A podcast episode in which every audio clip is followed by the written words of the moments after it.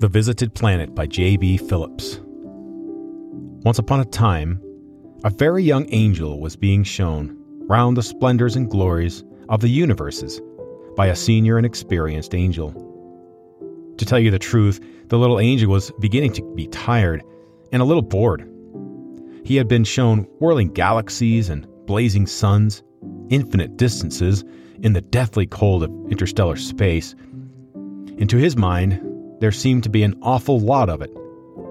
Finally, he was shown the galaxy, of which our planetary system is but a small part. As the two of them drew near to the star, which we call our sun, and to its circling planets, the senior angel pointed to a small and rather insignificant sphere, turning very slowly on its axis. It looked as dull as a dirty tennis ball to the little angel, whose mind was filled with the size and glory of what he had seen. I want you to watch that one particularly, said the senior angel, pointing with his finger. Well, it looks very small and rather dirty to me, said the little angel. What's special about that one? That, replied his senior solemnly, is the visited planet. Visited? said the little one. You don't mean visited by. Indeed, I do.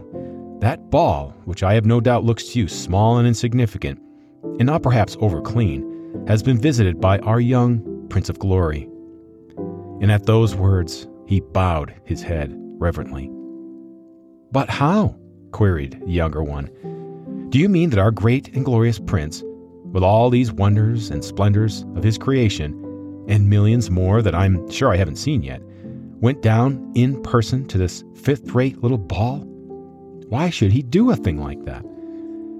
It isn't for us, said his senior a little stiffly to question his whys, except that I must point out to you that he is not impressed by size and numbers, as you seem to be, but that he really went, I know, and all of us in heaven who know anything about that.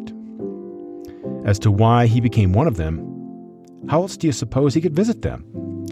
The little angel's face wrinkled in disgust. Do you mean to tell me, he said, that he stooped so low as to become one of those creeping, crawling creatures of that floating ball? I do.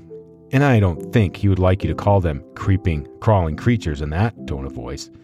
For strange as it may seem to us, he loves them. He went down to visit them, to lift them up, to become like him. The little angel looked blank. Such a thought was almost beyond his comprehension. Close your eyes for a moment, said the senior angel, and we'll go back in what they call time.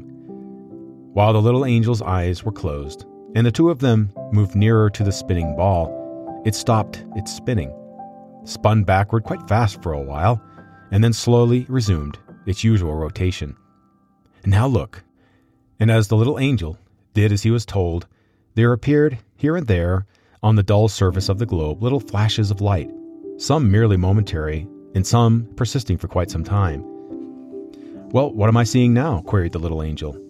You're watching this little world as it was some thousands of years ago, returned his companion. Every flash and glow of light that you see is something of the Father's knowledge and wisdom breaking into the minds and hearts of people who live upon the earth.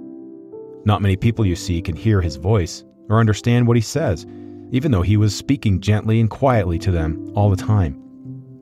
Why are they so blind and deaf and stupid asked the junior angel rather crossly.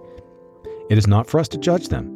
We who live in the splendor have no idea what it's like to live in the dark. We hear the music and the voice like the sound of many waters every day over our lives. But to them, well, there is much darkness and much noise and much distraction upon the earth. Only a few who are quiet and humble and wise hear his voice. But watch, for in a moment you'll see something truly wonderful. The earth went on turning and circling round a sun, and then quite suddenly, in the upper half of the globe, there appeared a light, tiny but so bright in its intensity that both the angels hid their eyes. I think I can guess, said the little angel in a low voice. That was the visit, wasn't it? Yes, that was the visit. The light himself went down there and lived among them. But in a moment, you will be able to tell that even with your eyes closed, the light will go out. But why? Could he not bear their darkness and stupidity? Did he have to return here? No, it wasn't that, returned the senior angel. His voice was stern and sad. They failed to recognize him for who he was, or at least only a handful knew him. For the most part, they preferred their darkness to his light, and in the end, they killed him. The fools, the crazy fools! They don't deserve neither you nor I nor any other angel knows why they were so foolish and so wicked. Nor can we say what they deserve or don't deserve. But the fact remains they killed our Prince of Glory while he was a man amongst them. And that, I suppose, was the end. I see the whole earth has gone black and dark. All right, I won't judge them, but surely that is all they could expect.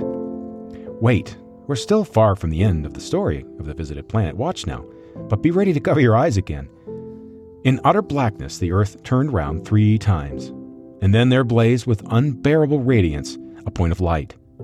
What now? asked the little angel, shielding his eyes. They killed him, all right, but he conquered death. The thing most of them dread and fear all their lives, he broke and conquered. He rose again, and a few of them saw him, and from then on became his utterly devoted slaves. Thank God for that, said the little angel. Amen. Open your eyes now.